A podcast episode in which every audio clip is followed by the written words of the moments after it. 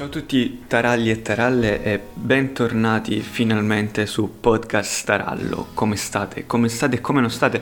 È da tanto che non ci sentiamo, veramente è passato un bel po' di tempo e voglio chiedervi assolutamente scusa per la mia assenza, ma penso che potrete capirmi se vi dico che questo è un periodo pieno di interrogazioni, compiti, consegne e disperazione, tanta tanta disperazione, quindi tutti voi studenti che mi state ascoltando, per favore, abbiate pietà di me.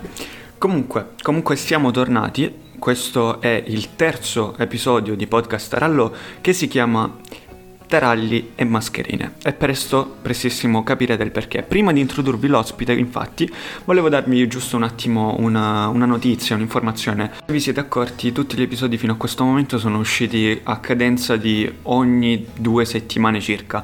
Bene, purtroppo credo che non sarà più così, non, non riesco a farne uscire così tanti in un mese perché la scrittura richiede un certo tempo, trovare gli ospiti è impegnativo e ovviamente con tutte le cose che avrò da fare in questa seconda parte dell'anno scolastico dubito di poter fare tanto, quindi è meglio che mi limito a fare poco, ma sicuramente fatto bene.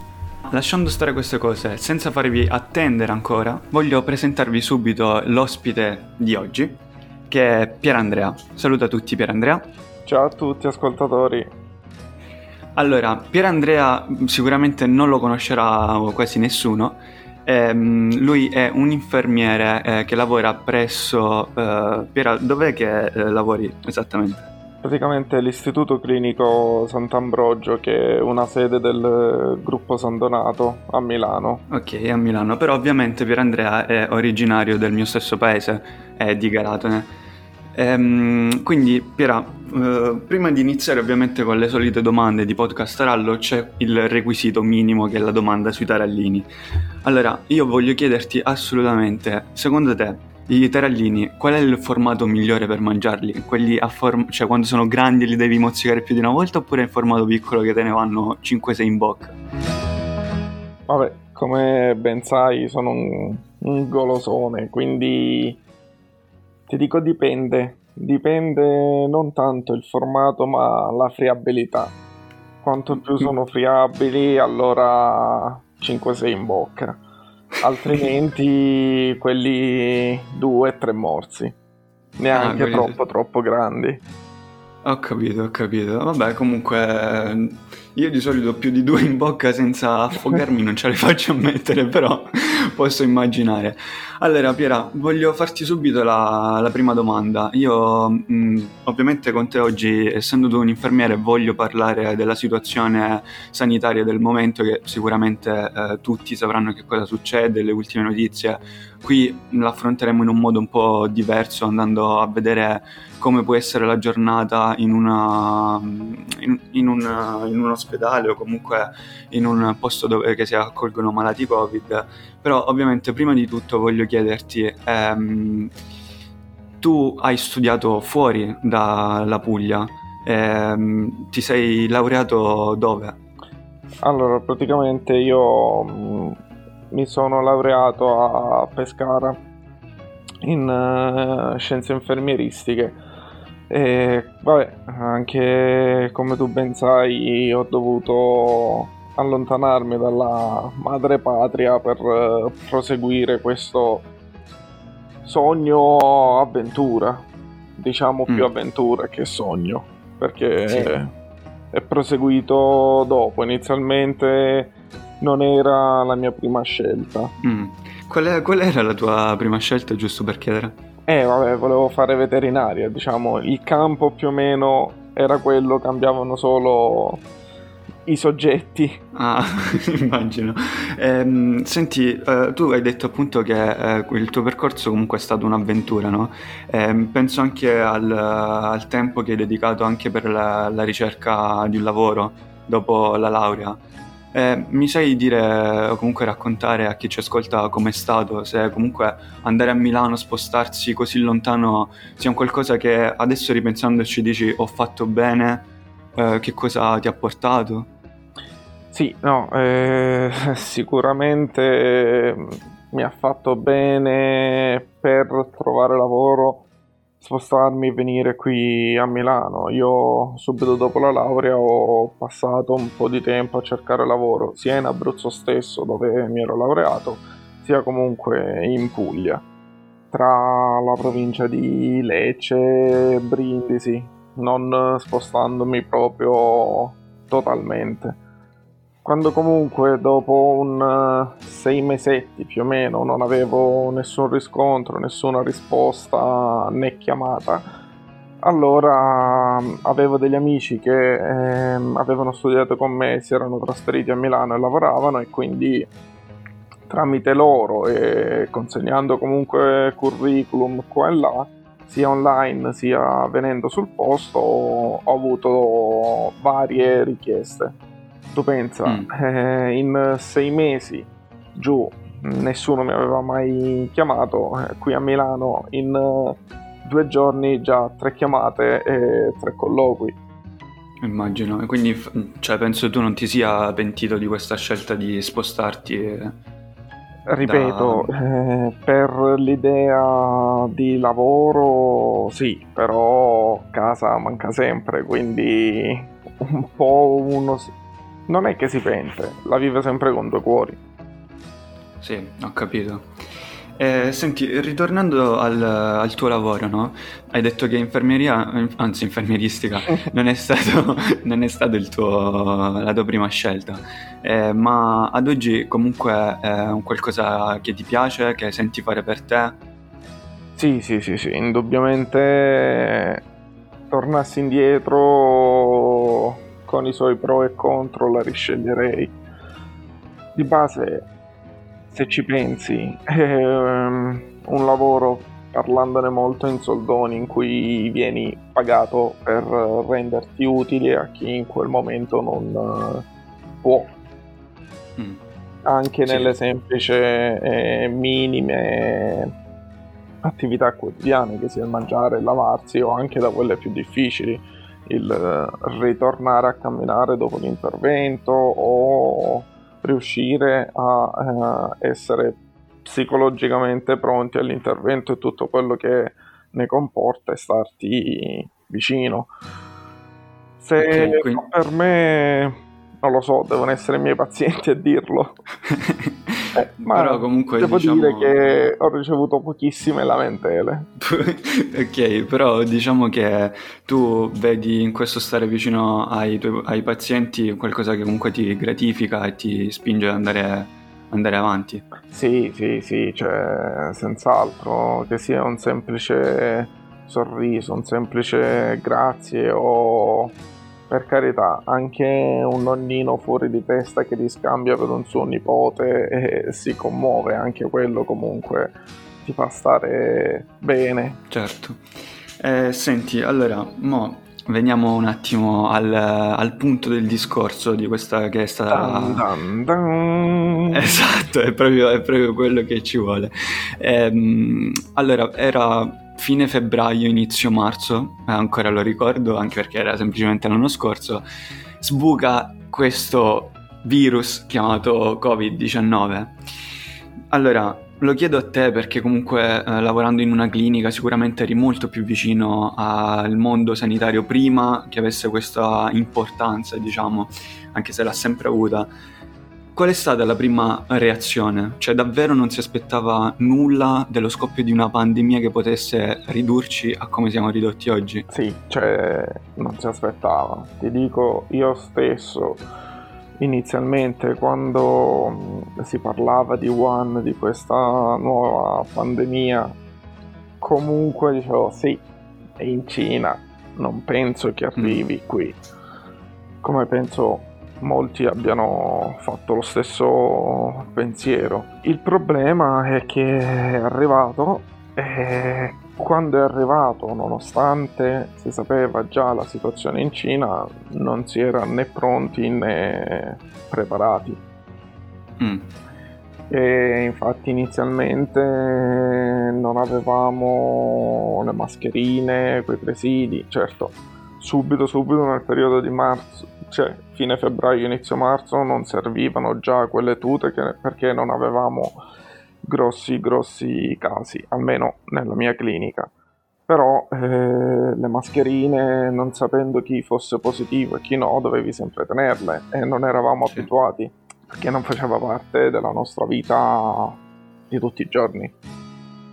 Sì, immagino. Eh, comunque questi, questi, aiuti, questi mh, strumenti necessari, diciamo, hanno tardato ad arrivare o comunque sono, sono arrivati in tempo, in tempo debito? No, no, mm, nel senso sono arrivati in tempo debito tranquillamente. Il problema mm. è stato che quelle che c'erano non bastavano inizialmente effettivamente per tutti quanti. Ti faccio un esempio banalissimo. Delle tute che ci avevano portato, le taglie erano quelle standard, SML sì. Però eh, hai eh, chi è più alto, chi è più basso, quindi comunque magari uno molto molto alto, l'L era molto molto stretta. Mm. Poi dopo, adesso abbiamo anche la 4X, la 4S e la 4XL. si sono adattati perfettamente. Ok, comunque il tempo passa, eh, i contagi salgono e succede veramente il, il caos. Eh, ci sono gli ospedali strapieni come abbiamo visto in, nelle notizie di quei tempi. Eh, la tua struttura, anche che se non sbaglio parte come struttura privata, si attrezza eh, e diventa, apre le porte un po' a tutti quelli che sono i casi Covid che erano di quel periodo, giusto? Sì, sì, sì, sì, sì. Ok. Anche perché um... ogni ospedale rispondeva autonomamente in base a quello che gli arrivava dal pronto soccorso. Ho capito. Ehm, senti, tu che sicuramente l'hai vissuto molto molto più vicino rispetto a chiunque adesso stia ascoltando, che non sia ovviamente come te infermiere o dottore, secondo te, uh, um, anzi tu che hai visto, come la vive uh, un paziente ricoverato, ricoverato una giornata in ospedale? Allora, eh, bisogna dividere innanzitutto quattro tipologie di pazienti. Chi eh, è comunque in ospedale e non ha il covid. Vive comunque con uh, la paura e il terrore che qualche sanitario qualche paziente nella struttura potrebbe essere positivo e quindi eh, potrebbe infettarmi. Oppure i pazienti covid eh, c'erano eh, chi aveva solamente bisogno di ossigeno e grosso modo se la passava bene clinicamente mm-hmm. parlando. Psicologicamente parlando, ni.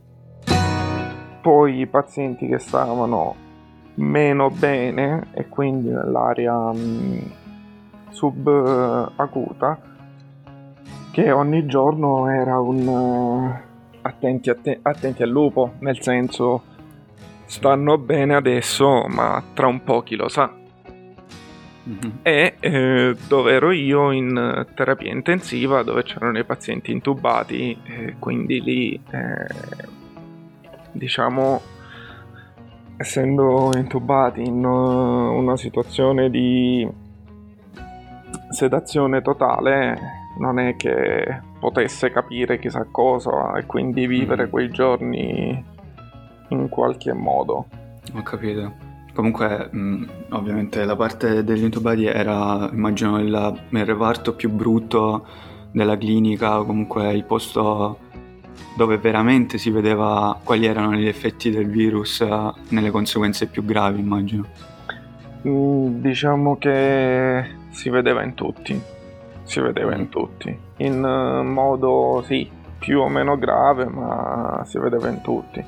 Certo, in terapia intensiva, non avendo il contatto con la persona, perché comunque tu, eh, ripeto, la vedi sempre mm, sedata e comunque avendo i pazienti che erano un pochettino più critici, la vivevi un pochettino peggio rispetto a quelli che erano solo con ossigeno però anche lì eh, era sempre una situazione che ti mandava nel pallone.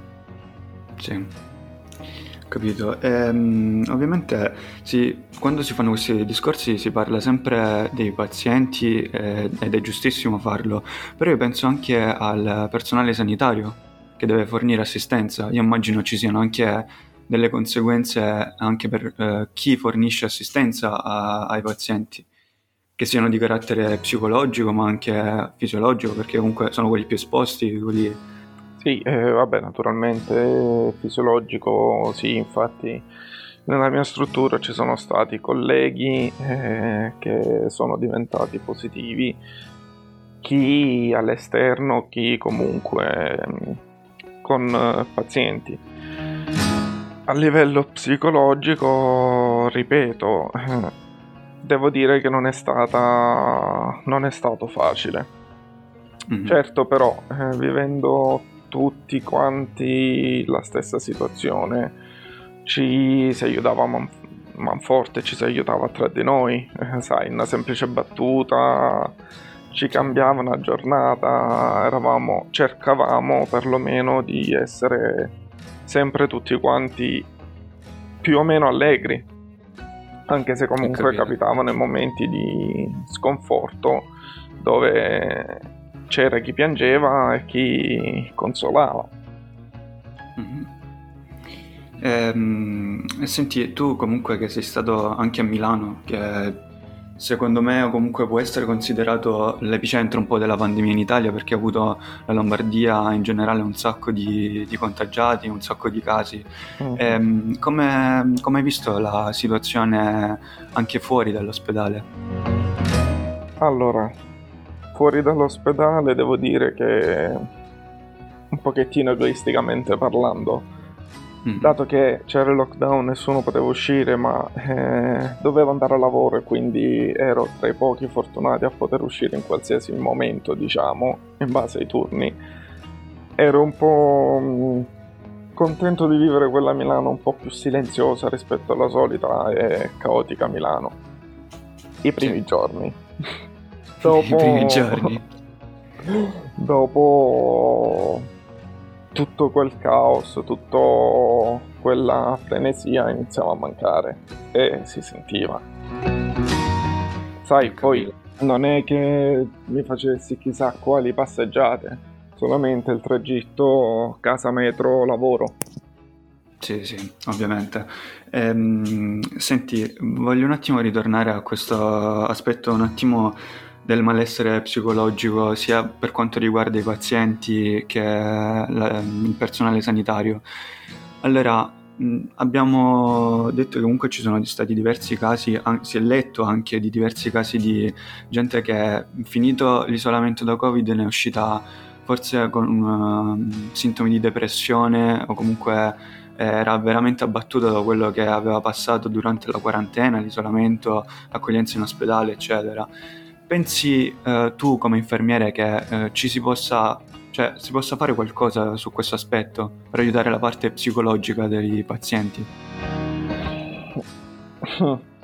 Eh, sì, si, si può fare, ma allora, praticamente eh, dopo la prima pandemia si è iniziato appunto a parlare di questi casi di depressione sia in eh, persone che non sono mai entrate in contatto col virus sì, ma eh, colpite dal lockdown dalla chiusura sia per sanitari sia parenti di persone colpite dal coronavirus o anche i pazienti stessi che diventavano positivi.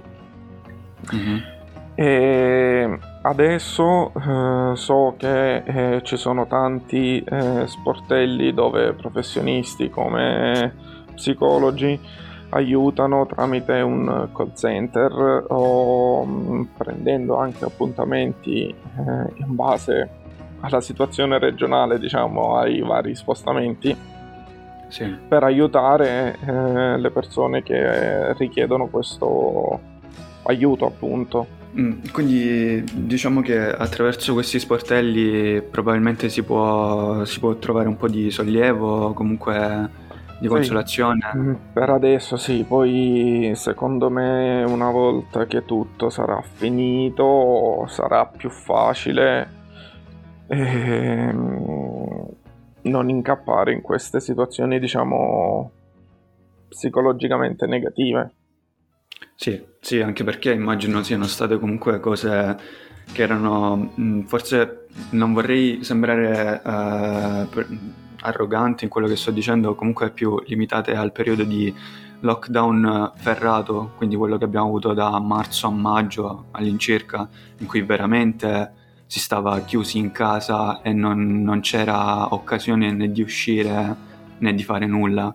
Quindi probabilmente ora che le cose iniziano un po' a sbloccarsi, forse abbiamo più occasioni di eh, poter farci un giro, respirare un po' più di aria.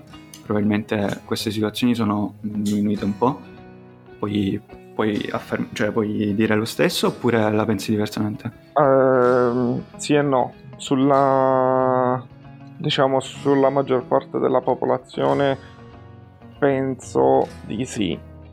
Per ciò mm. che riguarda eh, i sanitari o chi comunque è entrato in contatto con la malattia ed è stato, tra virgolette, eh, toccato un po' più nel personale, lì son, sono sia aumentati sia ci vorrà un po' più di tempo per eh, debellarli completamente.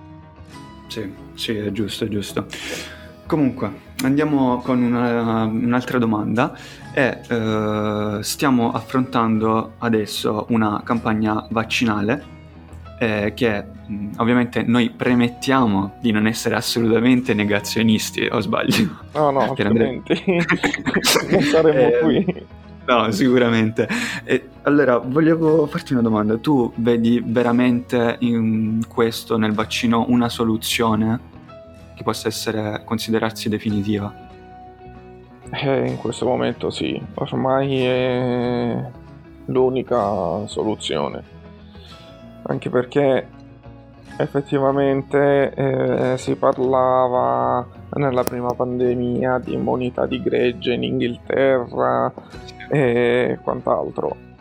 Scientificamente parlando è vero, arrivare a convivere col virus in modo attenuato perché tutti gli organismi sono abituati a viverci con questo virus è una una risposta, ma non si può arrivare purtroppo all'immunità di massa eh, così, sperando che ci vada bene. Quindi il vaccino che non fa altro che aiutare eh, la risposta immunitaria a, al virus è l'unica soluzione. Ovvio, ovviamente. Eh, infatti eh, ho voluto premettere che non siamo assolutamente negazionisti perché le storie che sono uscite con i negazionisti sono un qualcosa di assurdo, assurdo, assurdo. Io non ci voglio credere che esistano veramente persone di, di questo genere. Esistono, esistono e vivono in mezzo a noi. Lo so, e c'è da stare proprio con, con le armi puntate contro perché fanno veramente, veramente paura. Comunque, c'è anche un'altra cosa che volevo chiederti. Io non so se hai avuto occasione di vedere la televisione o comunque se hai mai visto questo spot, che è quello della Coca-Cola, no? C'è questo spot della Coca-Cola che, vabbè, facendola molto in generale, dice che eh, la, la, pandemia sarà un'occasione per cambiare, eh, potremo un giorno quando sarà tutto finito rigirarci nei confronti degli altri con un abbraccio, ah ti voglio bene, quanto tempo. Eh, per me questa cosa è proprio non lo so, mi fa venire i brividi perché dico, possibile che serva una pandemia, comunque che dovevamo aspettare una pandemia per farci cambiare. Quindi volevo chiederti, tu pensi veramente che alla fine della pandemia cambieremo anche nel modo di relazionarci agli altri oppure sarà un qualcosa che dimenticheremo facilmente? Ti dirò, siamo italiani. e, da, e questa la dice tutta. Siamo italiani e l'abbracciarci, l'essere così calorosi fa parte del nostro DNA. Quindi in questo senso non penso che la pandemia ci cambierà.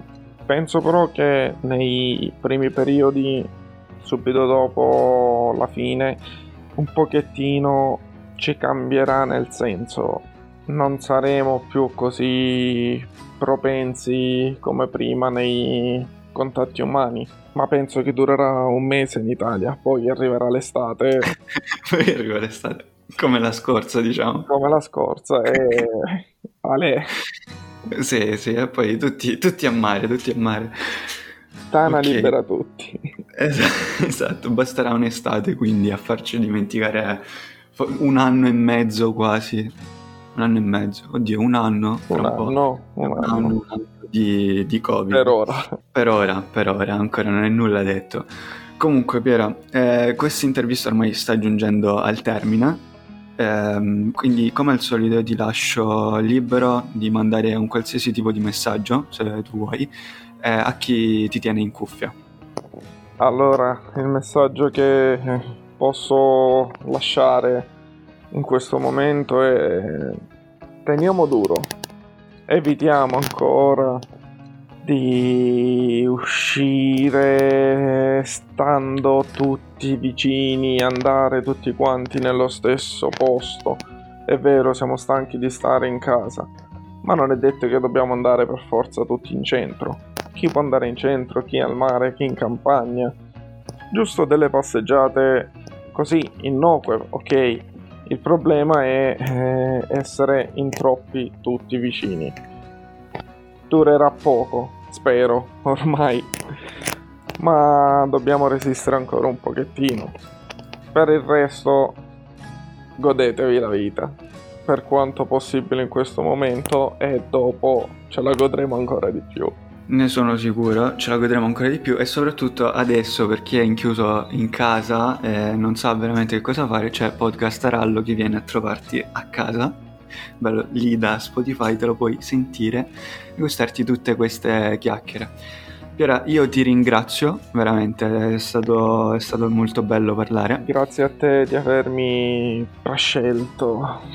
Ma anzi, eh, voglio rivolgerti lo stesso messaggio tuo, visto che comunque per te ancora è tutt'altra che è finita, è tutt'altra che è passata. Tieni duro anche tu nel, nel tuo lavoro, in quello che fai. Ehm, Grazie. E poi vedi di scendere il prima possibile, perché comunque qui, qui ti stiamo aspettando. Appena possibile, appena possibile si scende giù. Infatti, ehi, ciao ciao Piero. Ciao Thomas, ciao a tutti.